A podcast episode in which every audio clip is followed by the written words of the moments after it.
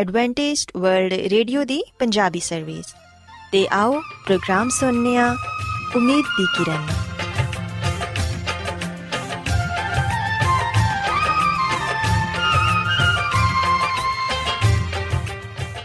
ਸਾਥਿਓ, ਮੈਂ ਤੁਹਾਡੀ ਮੇਜ਼ਬਾਨ ਫਰਾ ਸਲੀਮ, ਪ੍ਰੋਗਰਾਮ ਉਮੀਦ ਦੀ ਕਿਰਨ ਦੇ ਨਾਲ ਤੁਹਾਡੀ ਖidmat 'ਚ ਹਾਜ਼ਰ ਹਾਂ।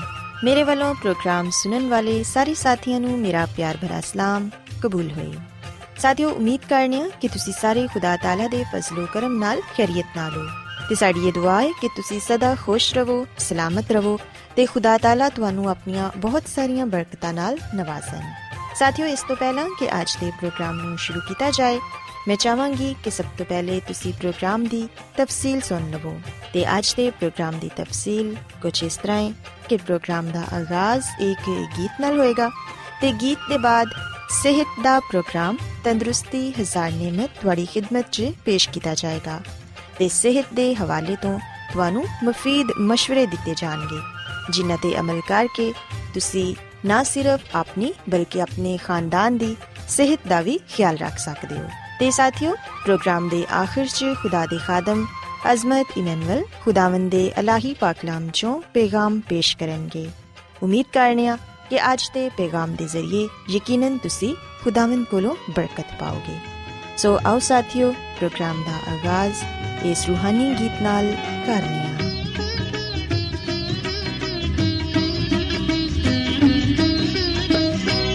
ਤੁਸੀਂ ਗਾਓ ਸਨਾ ਗਾਓ ਸਨਾ, ਤੁਸੀਂ ਅਬਦੀ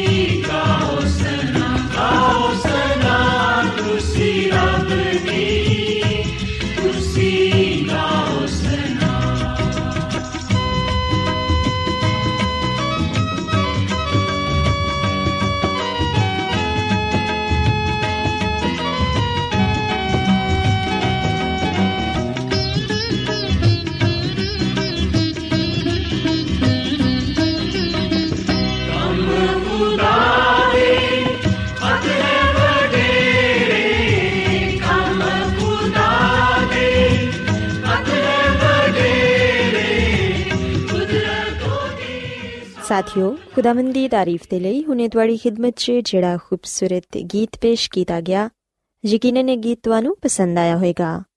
ਹੁਣ ਵੇਲੇ ਕਿ ਸਿਹਤ ਦਾ ਪ੍ਰੋਗਰਾਮ ਤੰਦਰੁਸਤੀ ਹਜ਼ਾਰ ਨਿਮਤ ਤੁਹਾਡੀ ਖidmat 'ਚ ਪੇਸ਼ ਕੀਤਾ ਜਾਏ।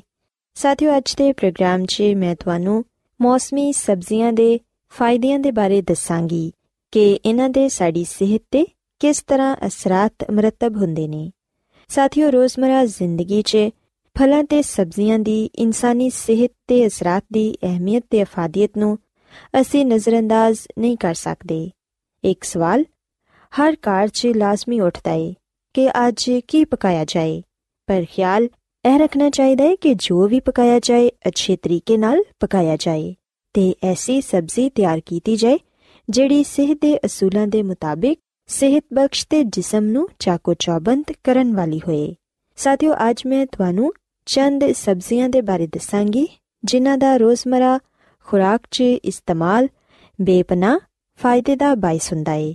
ਇਹਦੇ ਨਾਲ ਨਾ ਸਿਰਫ ਅਸੀਂ ਇਹਨਾਂ ਸਬਜ਼ੀਆਂ ਦੇ ਮਜ਼ਾਜ ਤੇ ਫਾਇਦਿਆਂ ਦੇ ਬਾਰੇ ਹੀ ਸਿੱਖਾਂਗੇ, ਬਲਕਿ ਅੱਜ ਕੀ ਪਕਾਇਆ ਜਾਏ, ਇਹਦਾ ਮਸਲਾ ਵੀ ਹੱਲ ਹੋ ਜਾਏਗਾ। ਸਾਥੀਓ, ਸਭ ਤੋਂ ਪਹਿਲੇ ਅਸੀਂ ਵੇਖਨੀਆ ਕਿ ਕੱਦੂ ਇੱਕ ਮਸ਼ਹੂਰ ਤਰਕਾਰੀ ਏ ਤੇ ਆਮ ਇਸਤੇਮਾਲ ਕੀਤੀ ਜਾਂਦੀ ਏ। ਇਹਦਾ ਮਜ਼ਾਜ ਸਰਦ ਤਰ ਹੁੰਦਾ ਏ ਇਹ ਬਾਹਰੋਂ ਹਲਕਾ ਸਬਜ਼ ਤੇ ਅੰਦਰੋਂ ਸਫੇਦ ਹੁੰਦਾ ਏ ਸਾਥੀਓ, ਇਹਦਾ ਪਾਣੀ ਜਿਗਰ, ਦਿਲ ਤੇ ਮਿਹਦੇ ਦੀ ਗਰਮੀ ਨੂੰ ਦੂਰ ਕਰਦਾ ਏ ਬੁਖਾਰ ਦੀ ਕੈਫੀਅਤ 'ਚ ਇਹ ਬਹੁਤ ਹੀ ਫਾਇਦੇਮੰਦ ਏ।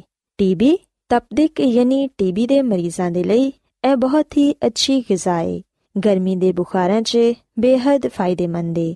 ਬਲੱਡ ਪ੍ਰੈਸ਼ਰ ਨੂੰ ਕੰਟਰੋਲ ਕਰਦਾ ਏ ਤੇ ਪੇਟ ਨੂੰ ਨਰਮ ਰੱਖਦਾ ਏ ਇਸੇ ਤਰ੍ਹਾਂ ਸਾਥੀਓ ਕਰੇਲਾ ਵੀ ਇੱਕ ਅਹਿਮ ਤਰੀਨ ਸਬਜ਼ੀ ਏ। ਇਹਦਾ ਜ਼ਾਇਕਾ ਤਲਖ, ਰੰਗ ਗਹਿਰਾ ਸਬਜ਼ ਹੁੰਦਾ ਏ ਤੇ ਇਹਦਾ ਮਜ਼ਾਜ ਗਰਮ ਹੁੰਦਾ ਏ। ਕਰੇਲਿਆਂ ਨੂੰ ਅਮੂਮਨ ਲੋਕ ਗੋਸ਼ਤ ਕੀਮੇ ਦੇ ਇਲਾਵਾ ਭੁਜੀਆ ਬਣਾ ਕੇ ਵੀ ਪਕਾਉਂਦੇ ਨੇ। ਸਾਥੀਓ, ਇਹ ਪੱਠਿਆਂ ਨੂੰ ਤਾਕਤ ਦਿੰਦਾ ਏ, ਪਥਰੀ ਨੂੰ ਤੋੜਨ 'ਚ ਇਸਤੇਮਾਲ ਕੀਤਾ ਜਾਂਦਾ ਏ। ਜ਼ਿਆਬਤਸ ਯਾਨੀ ਸ਼ੂਗਰ ਦੇ ਮਰਜ਼ 'ਚ ਬੇहद ਫਾਇਦੇਮੰਦ ਏ। ਤੇ ਜਿਨ੍ਹਾਂ ਲੋਕਾਂ ਨੂੰ ਫਾਲਜ ਜਾਂ ਲਕਵਾ ਹੋਏ, ਉਹਨਾਂ ਦੇ ਲਈ ਵੀ ਇਹ ਗਜ਼ਾ ਬਹੁਤ ਹੀ ਮਫੀਦ ਏ। ਇਹ ਪੇਟ ਦੇ ਕੀੜੇ ਮਾਰਦਾ ਏ ਤੇ ਸਰਦ ਮਜ਼ਾਜ ਵਾਲੇ ਲੋਕਾਂ ਦੇ ਮਿਹਦੇ ਨੂੰ ਵੀ ਤਾਕਤ ਦਿੰਦਾ ਏ। ਤੇ ਫਿਰ ਸਾਥੀਓ ਅਸੀਂ ਵੇਖਿਆ ਕਿ ਗਾਜਰ ਇੱਕ ਘਾਸ ਦੀ ਜੜ ਏ ਤੇ ਦੂਸਰੀਆਂ ਸਬਜ਼ੀਆਂ ਦੀ ਤਰ੍ਹਾਂ ਇਹਨੂੰ ਵੀ ਬਹੁਤ ਜ਼ਿਆਦਾ ਅਹਿਮੀਅਤ ਹਾਸਿਲ ਏ। ਇਹਦਾ ਰੰਗ ਸੁਰਖ, ਸ਼ਰਬਤੀ ਤੇ ਕਾਲਾ ਹੁੰਦਾ ਏ। ਗਾਜਰ ਦੇਰ ਨਾਲ ਹਜ਼ਮ ਹੋਣ ਵਾਲੀ ਗਜ਼ਾ ਏ ਸਾਥੀਓ, ਯਾਦ ਰੱਖੋ ਕਿ ਗਾਜਰ ਸਾਡੀ ਨਜ਼ਰ ਦੇ ਲਈ ਬਹੁਤ ਹੀ ਫਾਇਦੇਮੰਦ ਏ। ਇਹਦੇ ਇਸਤੇਮਾਲ ਨਾਲ ਸਾਡੀ ਬੇਨਾਈ ਤੇਜ਼ ਹੁੰਦੀ ਏ। ਸਾਥੀਓ, ਅਸੀਂ ਵੇਖਿਆ ਕਿ ਬੱਚੇ ਤੇ ਵੱਡੇ ਸਭੀ ਬੜੇ ਸ਼ੌਕ ਦੇ ਨਾਲ ਗਾਜਰ ਇਸਤੇਮਾਲ ਕਰਦੇ ਨੇ। ਇਹਦਾ ਸਾਲਨ ਵੀ ਬਣਾਇਆ ਜਾਂਦਾ ਏ ਤੇ ਜੂਸ ਕੱਢ ਕੇ ਵੀ ਪੀਤਾ ਜਾਂਦਾ ਏ। ਇਹਦਾ ਮਜ਼ਾਜ ਗਰਮ ਹੁੰਦਾ ਏ ਤੇ ਇੱਕ ਤਹਿਕੀਕ ਦੇ ਮੁਤਾਬਿਕ ਜਿਹੜੇ ਲੋਕ ਗਾਜਰ ਖਾਂਦੇ ਨੇ, ਉਹਨਾਂ ਨੂੰ ਮਿਹਦੇ ਦਾ ਕੈਂਸਰ ਨਹੀਂ ਹੁੰਦਾ।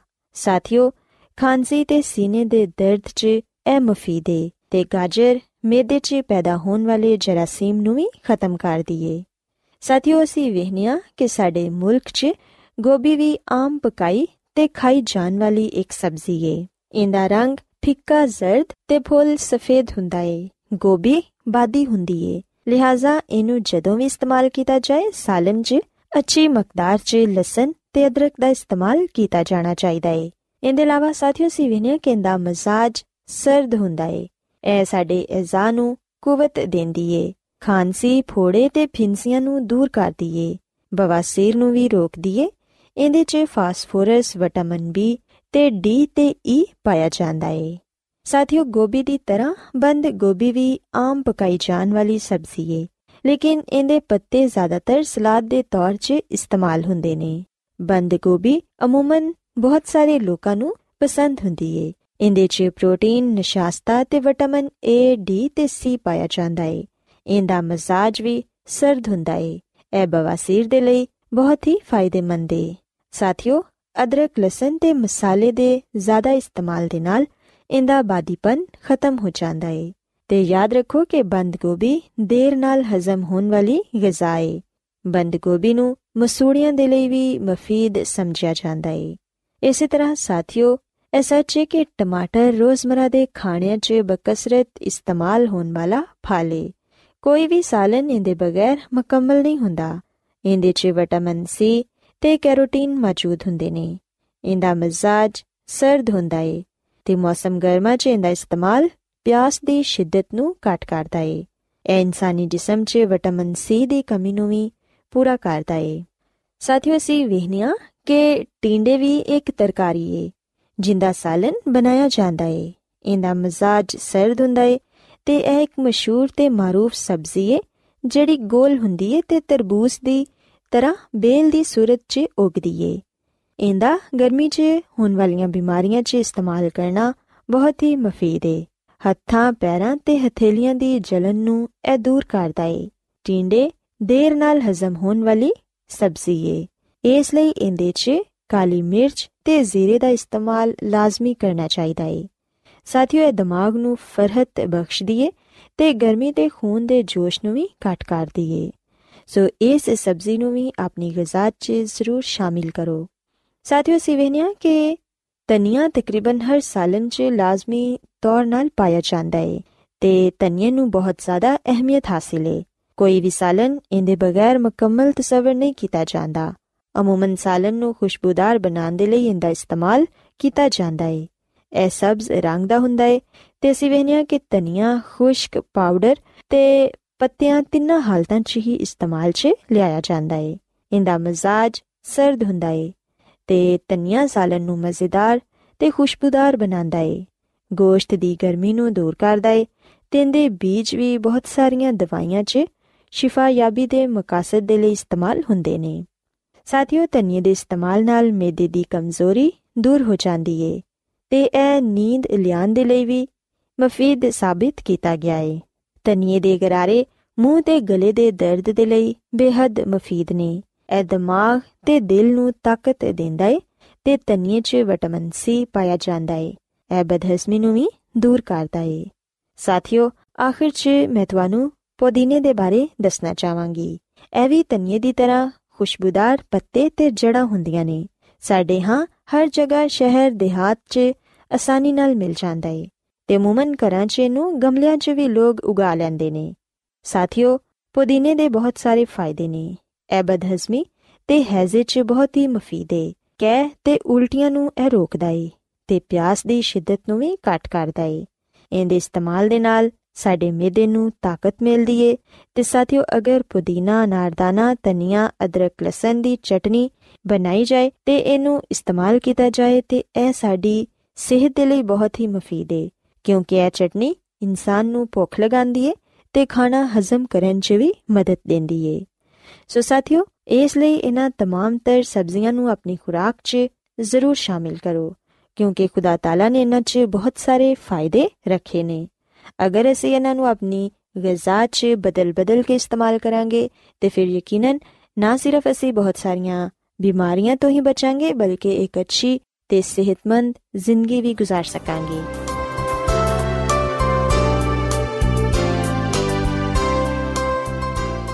ਰੋਜ਼ਾਨਾ ਐਡਵੈਂਟਿਸਟ ਵਰਲਡ ਰੇਡੀਓ 24 ਘੰਟੇ ਦਾ ਪ੍ਰੋਗਰਾਮ ਜਨੂਬੀ ਏਸ਼ੀਆ ਦੇ ਲਈ ਪੰਜਾਬੀ ਉਰਦੂ ਅੰਗਰੇਜ਼ੀ ਸਿੰਧੀ ਤੇ ਦੂਜੀਆਂ ਬਹੁਤ ਸਾਰੀਆਂ ਜ਼ੁਬਾਨਾਂ ਵਿੱਚ ਨਸ਼ਰ ਕਰਦਾ ਹੈ ਸਿਹਤ ਮਤਵਾਜ਼ਨ ਖੁਰਾਕ تعلیم ਖਾਨਦਾਨੀ ਜ਼ਿੰਦਗੀ ਤੇ ਬਾਈਬਲ ਮੁਕੱਦਸ ਨੂੰ ਸਮਝਣ ਦੇ ਲਈ ਐਡਵੈਂਟਿਸਟ ਵਰਲਡ ਰੇਡੀਓ ਜ਼ਰੂਰ ਸੁਨੋ ਸਾਡੀ ਪੰਜਾਬੀ ਸਰਵਿਸ ਦਾ ਪਤਾ ਲਿਖ ਲਵੋ ਇੰਚਾਰਜ ਪ੍ਰੋਗਰਾਮ ਉਮੀਦ ਦੀ ਕਿਰਨ post box number 32 Lahore Pakistan adventist world radio ਵੱਲੋਂ ਪ੍ਰੋਗਰਾਮ ਉਮੀਦ ਦੀ ਕਿਰਨ ਨਿਸ਼ਰ ਕੀਤਾ ਜਾ ਰਿਹਾ ਹੈ ਹੁਣ ਵੇਲਾ ਹੈ ਕਿ ਅਸੀਂ ਖੁਦਾ ਦੇ ਪਾਕ ਕਲਾਮ ਚੋਂ ਪੈਗਾਮ ਸੁਣੀਏ ਤੇ ਅੱਜ ਤੁਹਾਡੇ ਲਈ ਪੈਗਾਮ ਖੁਦਾ ਦੇ ਖਾਦਮ ਅਜ਼ਮਤ ਇਮਨੁਅਲ ਪੇਸ਼ ਕਰਨਗੇ ਤੇ ਆਓ ਆਪਣੇ ਦਿਲਾਂ ਨੂੰ ਤਿਆਰ ਕਰੀਏ ਤੇ ਖੁਦਾ ਦੇ ਕਲਾਮ ਨੂੰ ਸੁਣੀਏ ਯਿਸੂ ਮਸੀਹ ਦੇ ਅਜ਼ਲੀ ਤੇ ਅਬਦੀ ਨਾਮ ਵਿੱਚ ਸਾਰੇ ਸਾਥੀਆਂ ਨੂੰ ਸਲਾਮ ਸਾਥਿਓ ਹੁਣ ਵੇਲੇ ਕਿ ਅਸੀਂ ਆਪਣੇ ਈਮਾਨ ਦੀ ਮਜ਼ਬੂਤੀ ਤੇ ਈਮਾਨ ਦੀ ਤਰੱਕੀ ਦੇ ਲਈ ਖੁਦਾਮ ਦੇ ਕਲਾਮ ਨੂੰ ਸੁਣੀਏ। ਅੱਜ ਦਾ ਪਾਕ ਕਲਾਮ ਪਦਾਇਸ਼ ਦੀ ਕਿਤਾਬ ਦੇ 28ਵੇਂ ਬਾਬ ਚੋਂ ਲਿਆ ਗਿਆ ਹੈ। ਆਓ ਸਾਥੀਓ, ਅਸੀਂ ਪਦਾਇਸ਼ ਦੀ ਕਿਤਾਬ ਦੇ 28ਵੇਂ ਬਾਬ ਦੀ 10ਵੀਂ ਅਧ ਤੋਂ ਲੈ ਕੇ 16ਵੀਂ ਤੱਕ ਪੜ੍ਹੀਏ ਤੇ ਵੇਖੀਏ ਕਿ ਇਸ ਜਗ੍ਹਾ ਤੇ ਖੁਦਾਵੰਦ ਸਾਨੂੰ ਕੀ ਕੁਝ ਸਿਖਾਉਣਾ ਚਾਹੁੰਦਾ ਹੈ। ਇਸ ਕਲਾਮ ਵਿੱਚ ਸਾਡੇ ਲਈ ਕੀ ਪੈਗਾਮ ਪਾਇਆ ਜਾਂਦਾ ਹੈ। ਸੋ ਪਦਾਇਸ਼ ਦੀ ਕਿਤਾਬ ਦੇ 28ਵੇਂ ਬਾਬ ਦੀ 10ਵੀਂ ਅਧ ਤੋਂ ਲੈ ਕੇ 16ਵੀਂ ਅਧ ਤੱਕ ਆ ਗੱਲ ਬਿਆਨ ਕੀਤੀ ਗਈ ਹੈ ਕਿ ਯਾਕੂਬ ਬੈਰਸਬਾ ਤੋਂ ਨਿਕਲ ਕੇ ਹਰਾਨ ਵੱਲ ਚਲਿਆ ਤੇ ਇੱਕ ਜਗ੍ਹਾ ਪਹੁੰਚ ਕੇ ਉਹਨੇ ਸਾਰੀ ਰਾਤ ਉੱਥੇ ਹੀ ਗੁਜ਼ਾਰੀ ਕਿਉਂਕਿ ਸੂਰਜ ਡੁੱਬ ਗਿਆ ਸੀ ਤੇ ਉਹਨੇ ਉਸ ਜਗ੍ਹਾ ਤੇ ਪੱਥਰਾਂ ਚੋਂ ਇੱਕ ਪੱਥਰ ਚੁੱਕ ਕੇ ਆਪਣੇ ਸਰਾਣੇ ਰੱਖਿਆ ਤੇ ਉਸੇ ਜਗ੍ਹਾ ਤੇ ਉਹ ਸੌਣ ਦੇ ਲਈ ਲੇਟ ਗਿਆ ਤੇ ਖੁਆਬ ਵਿੱਚ ਉਹਨੇ ਵੇਖਿਆ ਕਿ ਇੱਕ ਸੀੜੀ ਜ਼ਮੀਨ ਤੇ ਖੜੀ ਏ ਤੇ ਉਹਦਾ ਸਿਰਾ ਆਸਮਾਨ ਤੱਕ ਪਹੁੰਚਿਆ ਹੋਇਆ ਹੈ ਤੇ ਖੁਦਾ ਦੇ ਫਰਿਸ਼ਤੇ ਉਹਦੇ ਤੋਂ ਚੜਦੇ ਤੇ ਉਤਰਦੇ ਨੇ। ਤੇ ਖੁਦਾਵੰਦ ਉਹਦੇ ਤੇ ਖੜਾ ਹੈ ਤੇ ਕਹਿੰਦਿਆ ਹੈ ਕਿ ਮੈਂ ਖੁਦਾਵੰਦ ਤੇਰਾ ਬਾਪ, ਇਬਰਾਹਿਮ ਦਾ ਖੁਦਾ ਤੇ ਇਜ਼ਹਾਕ ਦਾ ਖੁਦਾ ਵਾਂ। ਮੈਂ ਆ ਜ਼ਮੀਨ ਜਿਹਦੇ ਤੇ ਤੂੰ ਲੇਟਿਆ ਹੈ, ਤੈਨੂੰ ਤੇ ਤੇਰੀ ਨਸਲ ਨੂੰ ਦਵਾਂਗਾ। ਤੇ ਤੇਰੀ ਨਸਲ ਜ਼ਮੀਨ ਦੇ ਜ਼ਰੀਆਂ ਦੇ ਵਾਂਗੂ ਹੋਏਗੀ ਤੇ ਤੂੰ ਮਸ਼ਰਕ ਤੇ ਮਗਰਬ ਤੇ ਸ਼ਮਾਲ ਤੇ ਜਨੂਬ ਵਿੱਚ ਫੈਲ ਜਾਏਗਾ। ਤੇ ਜ਼ਮੀਨ ਦੇ ਸਾਰੇ ਕਬੀਲੇ ਤੇਰੇ ਤੇ ਤੇਰੀ ਨਸਲ ਦੇ ਵਸਿਲੇ ਤੋਂ ਬਰਕਤ ਪਾਣਗੇ। ਵੇਖ, ਮੈਂ ਤੇਰੇ ਨਾਲ ਆ ਤੇ ਹਰ ਜਗ੍ਹਾ ਜਿੱਥੇ ਤੂੰ ਜਾਏਂਗਾ, ਤੇਰੀ ਹਿਫਾਜ਼ਤ ਕਰਾਂਗਾ ਤੇ ਤੈਨੂੰ ਉਸ ਮੁਲਕ ਵਿੱਚ ਫੇਰ ਲਿਆਵਾਂਗਾ, ਜਿਹੜਾ ਮੈਂ ਤੈਨੂੰ ਕਿਹਾ ਵੇ। ਜਦੋਂ ਤੱਕ ਕਿ ਉਹਨੂੰ ਪੂਰਾ ਨਾ ਕਰ ਲਵਾਂ, ਤੈਨੂੰ ਮੈਂ ਨਹੀਂ ਛੱਡਾਂਗਾ। ਸੋ ਫਿਰ ਯਾਕੂਬ ਜਾਗ ਉਠਿਆ ਤੇ ਕਹਿਣ ਲੱਗਾ ਕਿ ਯਕੀਨਨ ਖੁਦਾਵੰਦ ਇਸ ਜਗ੍ਹਾ ਤੇ ਵੇ ਤੇ ਮੈਨੂੰ ਪਤਾ ਨਹੀਂ ਸੀ। ਸੋ ਸਾਥੀਓ, ਅਸੀਂ ਬਾਈਬਲ ਮੁਕੱਦਸ ਦੇ ਇਸ ਹਵਾਲੇ ਵਿੱਚ ਹਜ਼ਰਤ ਯਾਕੂਬ ਦਾ ਜ਼ਿਕਰ ਪਾਨੇ ਆ ਜਿਹੜੇ ਕਿ ਹਜ਼ਰਤ ਇਜ਼ਹਾਕ ਦੇ ਬੇਟੇ ਸਨ।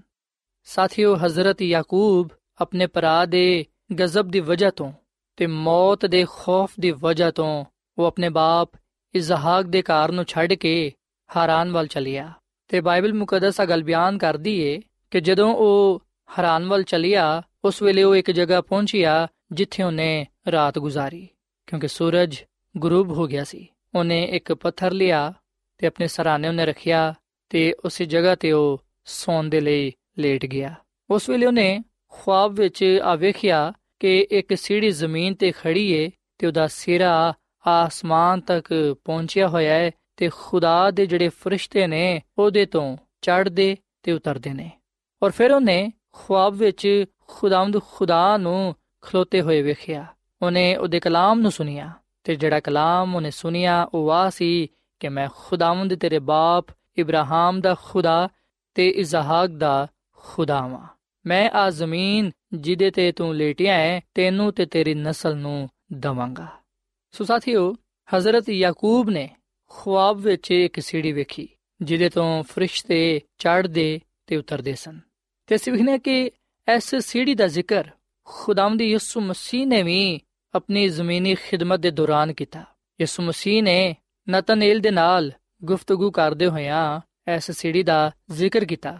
ਅਗਰ ਅਸੀਂ ਯਹੋਨਾ ਦੀ ਅੰਜੀਲ ਦੇ ਪਹਿਲੇ ਬਾਬ ਦੀ 15ਵੀਂ ਅਧ ਪੜ੍ਹੀਏ, ਤੇ ਇੱਥੇ ਇਹ ਗੱਲ ਬਿਆਨ ਕੀਤੀ ਗਈ ਹੈ ਕਿ ਤੁਸੀਂ ਆਸਮਾਨ ਨੂੰ ਖੋਲਿਆ ਤੇ ਖੁਦਾ ਦੇ ਫਰਿਸ਼ਤਿਆਂ ਨੂੰ ਉੱਤੇ ਚੜ੍ਹਦੇ ਤੇ ਬਨੇ ਆਦਮ ਨੂੰ ਉਤਰਦੇ ਵੇਖੋਗੇ।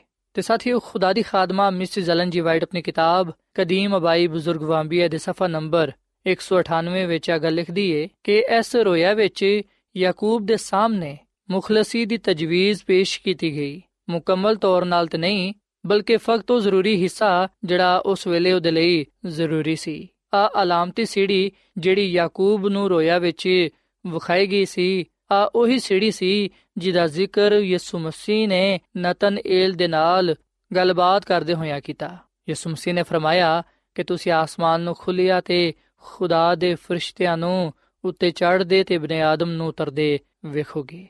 ਸੋ ਸਾਥੀਓ, ਯਾਕੂਬ ਨੇ ਜਿਹੜਾ ਖੁਆਬ ਵੇਖਿਆ, ਅਸੀਂ ਵਿਖਣਿਆ ਕਿ ਉਸ ਖੁਆਬ ਦੀ ਤਾਬੀਰ ਮੁਖਲਸੀ ਤੇ ਮਬਨੀ ਸੀ। ਇਸ ਖੁਆਬ ਦੇ ਜ਼ਰੀਏ ਨਜਾਤ ਦੀ ਤਜਵੀਜ਼ ਪੇਸ਼ ਕੀਤੀ ਗਈ। ਸਾਥੀਓ, ਹਜ਼ਰਤ ਯਾਕੂਬ ਨੂੰ ਦੱਸਿਆ ਗਿਆ ਕਿ ਖੁਦਾਵੰਦ ਕਿਸ ਤਰ੍ਹਾਂ ਗੁਨਾਹਗਾਰ ਇਨਸਾਨ ਨੂੰ ਨਜਾਤ ਬਖਸ਼ੇਗਾ। ਉਹਦੀ ਕਿਵੇਂ ਵਾਪਸ ਖੁਦਾ ਬਾਪ ਦੇ ਨਾਲ ਰਸਾਈ ਹੋ ਸਕੇਗੀ। ਕਿਵੇਂ ਗੁਨਾਹਗਾਰ ਇਨਸਾਨ ਵਾਪਸ ਨਜਾਤ ਪਾਉਂਦੇ ਹੋਇਆਂ ਖੁਦਾ ਦੀ ਕੁਰਬਤ ਵਿੱਚ ਆ ਸਕੇਗਾ? ਸੋ ਆ ਗੱਲ ਯਾਦ ਰੱਖੋ ਕਿ ਹਜ਼ਰਤ ਯਾਕੂਬ ਨੇ ਜਿਹੜੀ ਸੀੜੀ ਖੁਆਬ ਵਿੱਚ ਵੇਖੀ, ਉਸ ਸੀੜੀ ਤੋਂ ਮੁਰਾਦ ਹੈ ਯਿਸੂ ਮਸੀਹ, ਜਿਹੜੀ ਰਿਫਾਕਤ ਤੇ ਸ਼ਰਾਕਤ ਦੇ ਸਿਲਸਿਲੇ ਨੂੰ ਬਹਾਲ ਕਰਨ ਦੇ ਲਈ ਸਾਡਾ ਦਰਮਿਆਨੀ ਮੁਕਰਰ ਹੋਇਆ ਹੈ।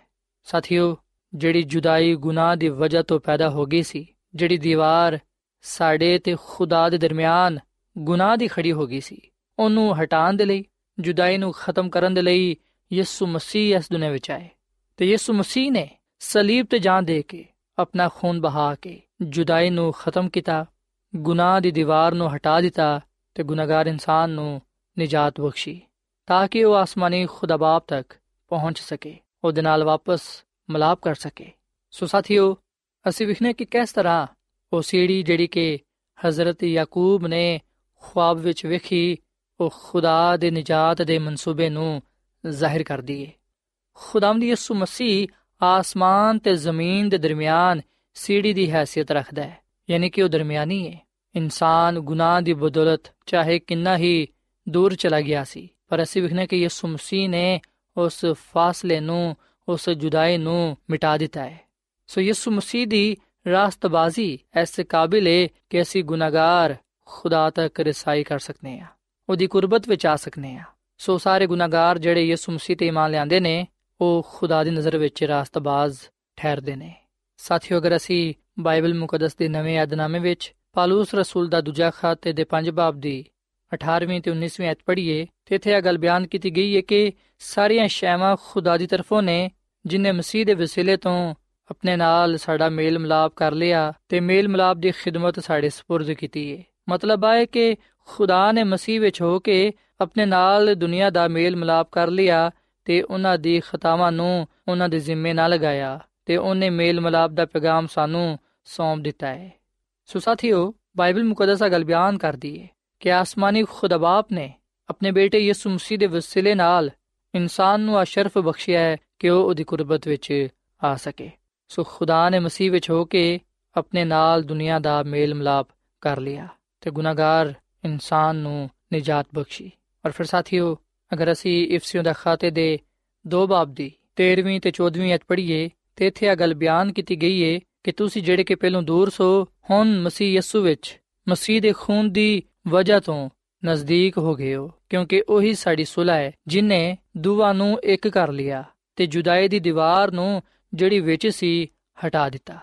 ਸੋ ਸਾਥੀਓ, ਬਾਈਬਲ ਮੁਕੱਦਸ ਗੱਲ ਬਿਆਨ ਕਰਦੀ ਹੈ ਕਿ ਅਸੀਂ ਜਿਹੜੇ ਕਿ ਪਹਿਲੋਂ ਦੂਰ ਸਾਂ, ਅਸੀਂ ਜਿਹੜੇ ਕਿ ਗੁਨਾਹ ਦੀ ਵਜ੍ਹਾ ਤੋਂ ਖੁਦਾ ਤੋਂ ਦੂਰ ਹੋ ਗਏ ਸਾਂ, ਜੁਦਾ ਹੋ ਗਏ ਸਾਂ, ਪਰ ਹੁਣ ਮਸੀਹ ਯਸੂ ਦੇ ਵਸੀਲੇ ਨਾਲ ਅਸੀਂ ਉਹਦੇ ਨਜ਼ਦੀਕ ਆ ਗਏ ਹਾਂ, ਕਿਉਂਕਿ ਉਹੀ ਸਾਡੀ ਸੁਲਹ ਹੈ। ਉਹਨੇ ਇਨਸਾਨ ਨੂੰ ਤੇ ਖੁਦਾ ਨੂੰ ਇੱਕ ਕਰ ਦਿੱਤਾ ਹੈ। ਜੁਦਾਈ ਦੀ ਦੀਵਾਰ ਨੂੰ ਹਟਾ ਦਿੱਤਾ ਹੈ, ਤਾਂ ਕਿ ਖੁਦਾ ਦਾ ਜਲਾਲ ਇਨਸਾਨ ਦੀ ਜ਼ਿੰਦਗੀ ਤੋਂ ਜ਼ਾਹਿਰ ਹੋਏ। ਸੋ ਸਾਥੀਓ ਯਿਸੂ ਮਸੀਹ ਦੀ ਸਲੀਬ ਇਨਸਾਨ ਨੂੰ ਖੁਦਾ ਦੇ ਕੋਲ ਲਿਆਂਦੀ ਏ। ਯਿਸੂ ਮਸੀਹ ਦੀ ਸਲੀਬ ਦੇ ਜ਼ਰੀਏ ਹੀ ਖੁਦਾ ਦਾ ਰਾਬਤਾ ਇਨਸਾਨ ਨਾਲ ਤੇ ਇਨਸਾਨ ਦਾ ਰਾਬਤਾ ਖੁਦਾ ਨਾਲ ਹੁੰਦਾ ਹੈ। ਸੋ ਅਸੀਂ ਇਕੱਲੇ ਨਹੀਂ ਆ। ਖੁਦਾਵੰਦ ਨੇ ਸਾਨੂੰ ਨਹੀਂ ਛੱਡਿਆ, ਬਲਕਿ ਉਹ ਸਾਡੇ ਨਾਲ ਏ। ਜਿਸ ਤਰ੍ਹਾਂ ਹਜ਼ਰਤ ਯਾਕੂਬ ਦੇ ਨਾਲ ਆ ਵਾਦਾ ਕੀਤਾ ਗਿਆ ਕਿ ਉਹ ਉਹਦੇ ਨਾਲ ਏ, ਉਹ ਉਹਨੂੰ ਬਰਕਤ ਦੇਵੇਗਾ, ਅੱਜ ਉਹੀ ਵਾਦਾ ਸਾਡੇ ਨਾਲ ਵੀ ਏ।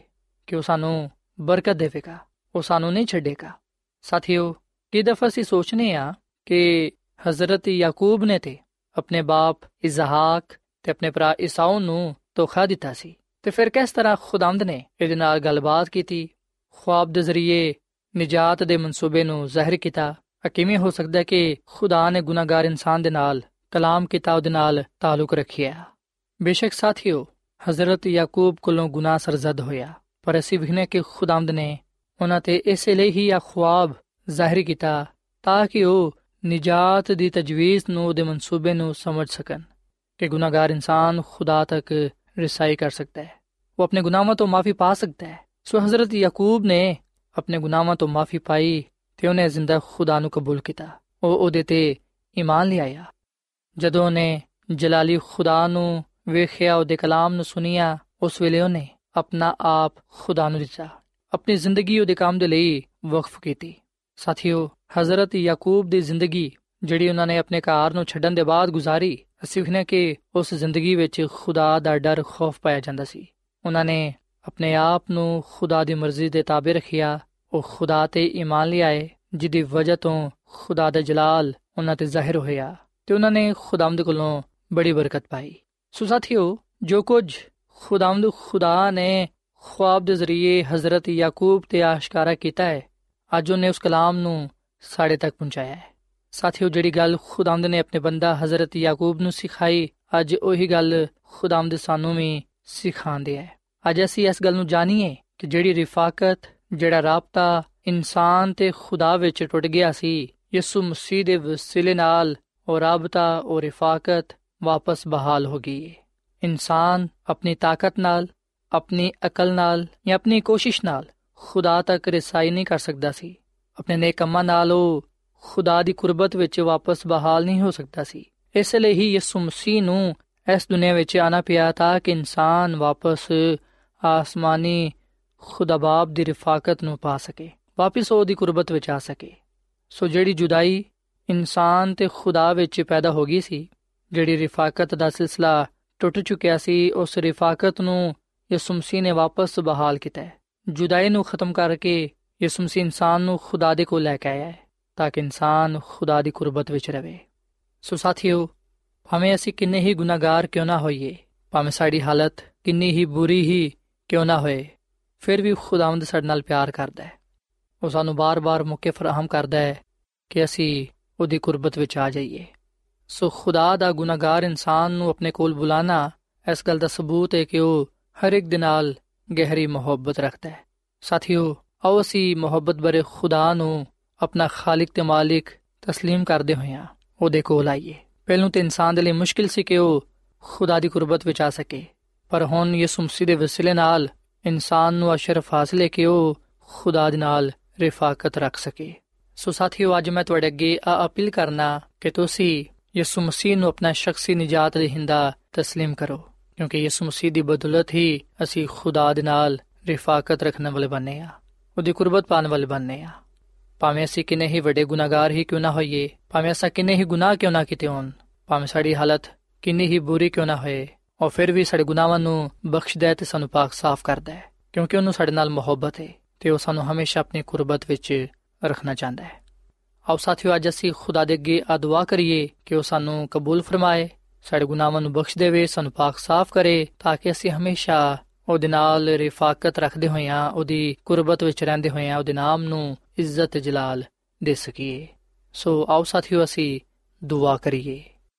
ਮਸੀਹ ਯਸੂ ਵਿੱਚ ਸਾਡੇ ਜ਼ਿੰਦਾ ਅਸਮਾਨੀ ਬਾਪ, ਅਸੀਂ ਤੇਰੇ ਹਜ਼ੂਰਾਨੇ ਆ, ਤੇਰੇ ਨਾਮ ਨੂੰ ਇੱਜ਼ਤ ਤੇ ਜਲਾਲ ਦੇਨੇ ਆ, ਕਿਉਂਕਿ ਤੂੰ ਹੀ ਤਾਰੀਫ ਤੇ ਤਮਜੀਦ ਦੇ ਲਾਇਕ ਹੈ। ਐ ਖੁਦਾਵੰਦ, ਤੇਰੀ ਮੁਹੱਬਤ ਦੇ ਲਈ, ਤੇਰੇ ਪਿਆਰ ਦੇ ਲਈ ਅਸੀਂ ਤੇਰਾ ਸ਼ੁਕਰ ਅਦਾ ਕਰਨੇ ਆ। ਅਸੀਂ ਇਸ ਗੱਲ ਦਾ ਇਤਰਾਫ ਕਰਨੇ ਆ ਕਿ ਅਸੀਂ ਗੁਨਾਹਗਾਰ ਆ ਅਸੀਂ ਕਮਜ਼ੋਰ ਆ ਤੂੰ ਸਾਡੇ ਗੁਨਾਹਾਂ ਨੂੰ ਬਖਸ਼ ਦੇ ਤੇ ਸਾਨੂੰ ਪਾਕ ਸਾਫ਼ ਕਰ ਐ ਯਿਸੂ ਅਸੀਂ ਤੈਨੂੰ ਆਪਣਾ ਨਜਾਤ ਦੇਹਿੰਦਾ تسلیم ਕਰਨੇ ਆ ਤੂੰ ਸਾਡੇ ਗੁਨਾਹਾਂ ਨੂੰ ਬਖਸ਼ ਦੇ ਤੇ ਸਾਨੂੰ ਅਲਾਹੀ ਕੁਵਤ ਬਖਸ਼ ਤਾਂ ਕਿ ਅਸੀਂ ਤੇਰੀ ਕੁਰਬਤ ਵਿੱਚ ਰਹਿੰਦੇ ਹੋਇਆਂ ਤੇਰੇ ਨਾਮ ਨੂੰ ਇੱਜ਼ਤ ਜਲਾਲ ਦੇ ਸਕੀਏ ਐ ਖੁਦਾਵੰਦ ਸਾਨੂੰ ਤੂੰ ਕਬੂਲ ਫਰਮਾ ਤੇ ਸਾਨੂੰ ਆਪਣੀ ਖਿਦਮਤ ਦੇ ਲਈ ਆਪਣੇ ਜਲਾਲ ਦੇ ਲਈ ਇਸਤੇਮਾਲ ਕਰ ਅਸੀਂ ਹਮੇਸ਼ਾ ਤੇਰੀ ਹਜ਼ੂਰੀ ਵਿੱਚ ਰਹਿਣਾ ਚਾਹਨੇ ਆ ਐ ਖੁਦਾਵੰਦ ਸਾਨੂੰ ਤੂੰ ਬੜੀ ਬਰਕਤ ਦੇ, ਕਿਉਂਕਿ ਇਹ ਸਭ ਕੁਝ ਮੰਗ ਲੈਨੇ ਆ ਯਿਸੂ ਮਸੀਹ ਦੇ ਨਾਮ ਵਿੱਚ। ਆਮੀਨ।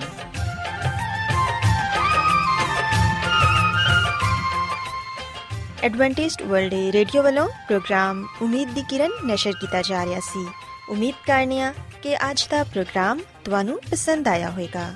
ਸਾਥੀਓ, ਅਸੀਂ ਚਾਹੁੰਦੇ ਹਾਂ ਕਿ ਤੁਸੀਂ ਸਾਨੂੰ ਆਪਣੇ ਖੱਤਾ ਤੇ ਈਮੇਲਸ ਦੇ ਜ਼ਰੀਏ ਪ੍ਰੋਗਰਾਮ ਨੂੰ ਬਿਹਤਰ ਬਣਾਉਣ ਦੇ ਲਈ ਮਫੀਦ مشਵਰੇ ਦਿਓ ਤੇ ਆਪਣੇ ਹੋਰ ਸਾਥੀਆਂ ਨੂੰ ਵੀ ਪ੍ਰੋਗਰਾਮ ਦੇ ਬਾਰੇ ਦੱਸੋ।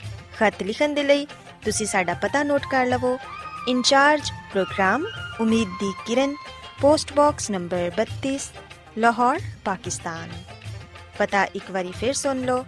In-charge programme, Umeed di Kiran post box number 32 Lahore Pakistan ساتھیو تسی ساڈا پروگرام ਇੰਟਰਨੈਟ ਤੇ ਵੀ ਸੁਣ ਸਕਦੇ ਹੋ। ਸਾਡੀ ਵੈਬਸਾਈਟ ਹੈ www.awr.org ਸਾਥਿਓ, ਕੱਲ ਇਸੇ ਵੇਲੇ ਤੇ ਇਸੇ ਫ੍ਰੀਕਵੈਂਸੀ ਤੇ ਫਿਰ ਤੁਹਾਡੇ ਨਾਲ ਮੁਲਾਕਾਤ ਹੋਏਗੀ। ਹੁਣ ਆਪਣੀ ਮੇਜ਼ਬਾਨ ਫਰਾਜ਼ ਸਲੀਮ ਨੂੰ ਇਜਾਜ਼ਤ ਦਿਓ। ਖੁਦਾ ਹਾਫਿਜ਼।